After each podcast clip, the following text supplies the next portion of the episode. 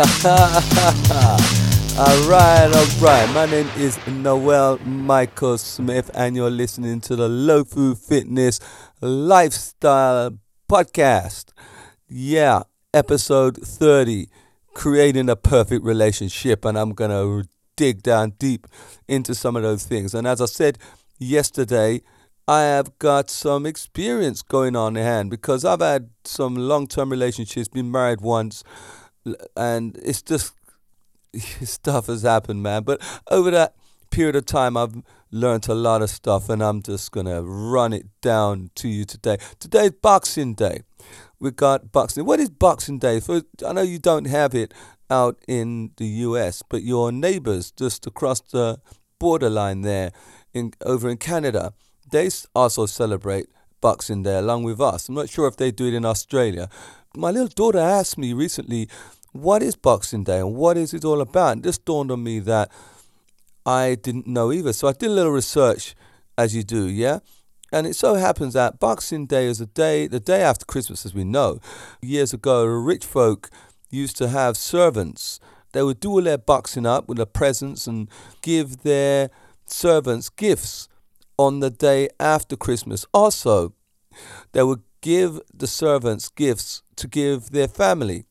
And because they were doing all the Christmas stuff, serving the family of their masters, they would be at the family's house working at Christmas on Christmas Day.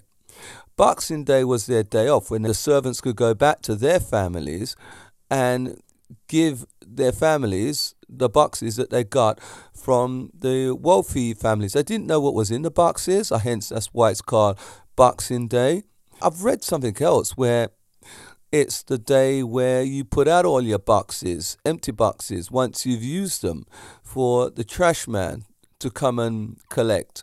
So there's a couple of stories going on there. So I don't know what it's all about, but I'll just give you the information that I've managed to research. So yeah, what is this whole talk that I'm going to be talking to you about today? I'm going to be talking to you about relationships, right? In a holistic manner. Because having a nice relationship makes us feel good. We all want to feel loved at some stage, right? Some people are okay being on their own. I mean, Lord knows I love being on my own, but I also love to share with somebody as well. And that word share. I want to share my life and share things that I have with somebody. It's not that I need that person. I would love to go on a journey. That's what I'm doing. I'm going on a journey with a person and taking that person with me, or she's taking me with her. Because relationships are a give and take, and relationships is a joint venture. Now, it, this stuff doesn't come easy, and I'm going to come back to that in a minute. The many ways to express your love is only limited to your imagination. Show your emotion, and your emotion should totally always be shown. I'm a very emotional person. I don't see anything wrong with that. Tap into your feminine side, whether you're a man or a woman. I'm saying this because people think that a woman taps into her feminine side anyway. When a woman's angry, she's totally tapped into her masculine side. Feminine, masculine is a thing. It's not a person, it's a thing. You also must be able to see your partner's imperfections and still have a great relationship. Being in a relationship is knowing that you're not perfect, that person isn't perfect, and life has got to go on in this beautiful, holistic way anyway. It's give and take, it's yin and yang. There's some things that people say that I think are detrimental to relationships and hinders it rather than building it up. Yes, there's one. When two people truly love each other, they shouldn't need to work at it. What's that all about? You always need to work at a relationship because, as I said, uh, there's two different consciousness going on here. If there were robots and they were programmed, the programming and less damage is not going to change. But humans aren't robots and we're not programmed. And you'll wake up one day and you'll feel different from one day to another. Another thing I, I hear if the relationship was right, we wouldn't need to work so hard. It's just, again, ludicrous. People who write these things are people who have never been in true relationships themselves, or they're reading fairy tales like Cinderella and Snow White because when you read those fairy tales, the woman and the man they go off happily ever after, and you don't hear anything after that. You don't hear about the disagreements that goes on. Naturally, that has to happen because it's not a Walt Disney animation show. Another thing I hear, if you're compatible, everything would just go right. Two people being compatible. Two people could be very much compatible, but everything ain't going to go right. You're going to have situations, as I said, yes, we're different. That is baloney. This comes under one of the topics that I so most love natural talent or hard work. People who believe in natural talent and feed off that natural talent ideology. Their mind is set, their mind is not in a growth state because they believe that natural talent and they don't need to work as hard as some other people. And that's a disaster mindset for a relationship because then you're saying to yourself, I go into this relationship, this person is exactly like me, we do the right things, we like the nice things, and we just run with it as it is. And that doesn't work because we have all got our consciousness. And when people have consciousness, they have different opinions on things. And I think it's a very slippery slope if you expect someone to run with your opinion and and be this person as you. It's almost like you signed an acquisition, a good one. Yes. It's also when people have disagreements. Do you know it's also possible for you to do everything right, your lady to do everything right, and things still go wrong? I hear this all the time teaching people this thing went wrong and they're casting blame on one another.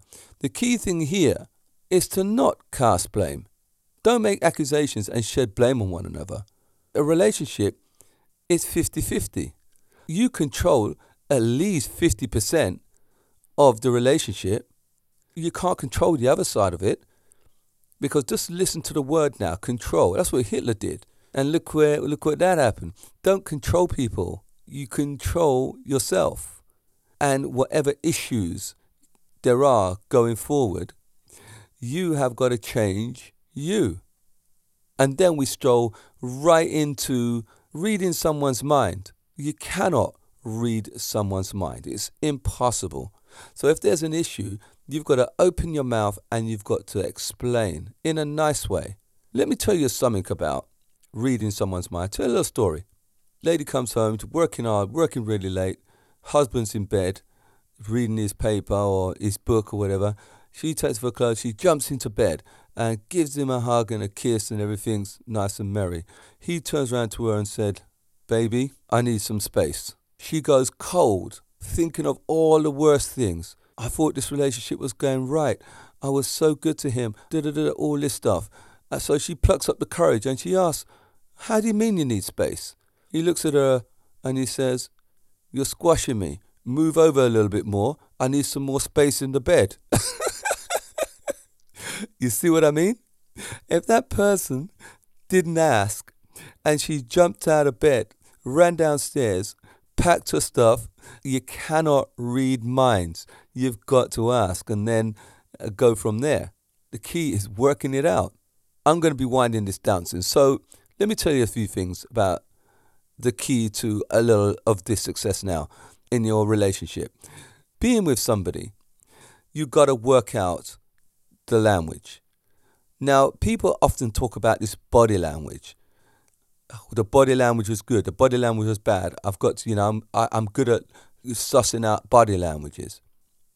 But there's a language you don't. We, we're all forgetting here. The romantic language of your partner. It's like you're speaking English and she's speaking Spanish. The Spanish person cannot speak English, the English person cannot speak Spanish. What are you going to do to communicate? You're going to communicate by pointing, by drawing, by making gestures, and somewhat. Now, the romantic language is exactly the same. You may love your partner so much, and you may go home and tell her or him how much you love them. You could tell them every day. But you know that could actually make them more irritable. That could actually feed resentment. But to you, you're just saying a lovely thing. Here's where the language separates now. The romantic language separates. She may want you to just show with actions. You know, while she's washing the dishes, go and kiss her on the neck. If she's comes home late at night and the place is a mess, tidy it up for her.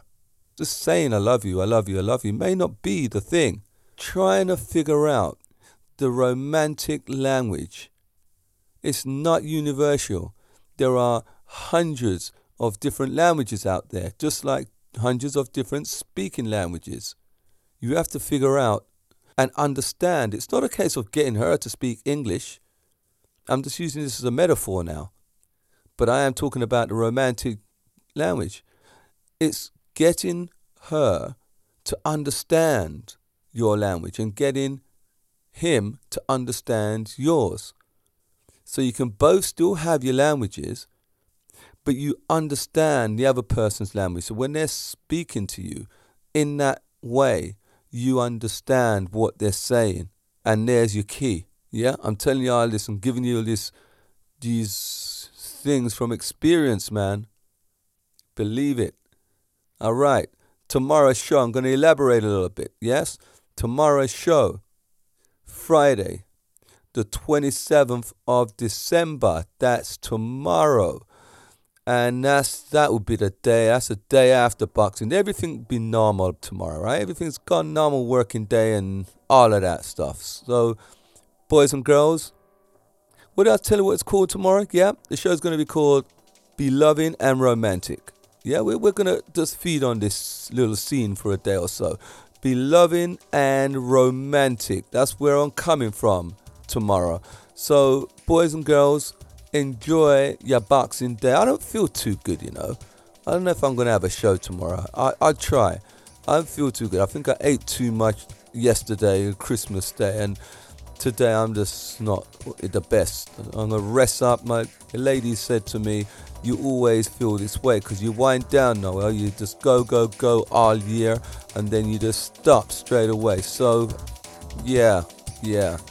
I'm to just take it easy now on this Boxing Day and rest up. And I'm not going out tomorrow either. I'm to sit down and put my feet up and watch a movie. I want to see the Tarantino movie, the the last one that he had um, um, Once Upon a Time in Hollywood. I'm to be watching that tomorrow, I think. Yeah, I'm to put that on tomorrow. Anyway, look, boys and girls, take care of oneself. I see you. Bo.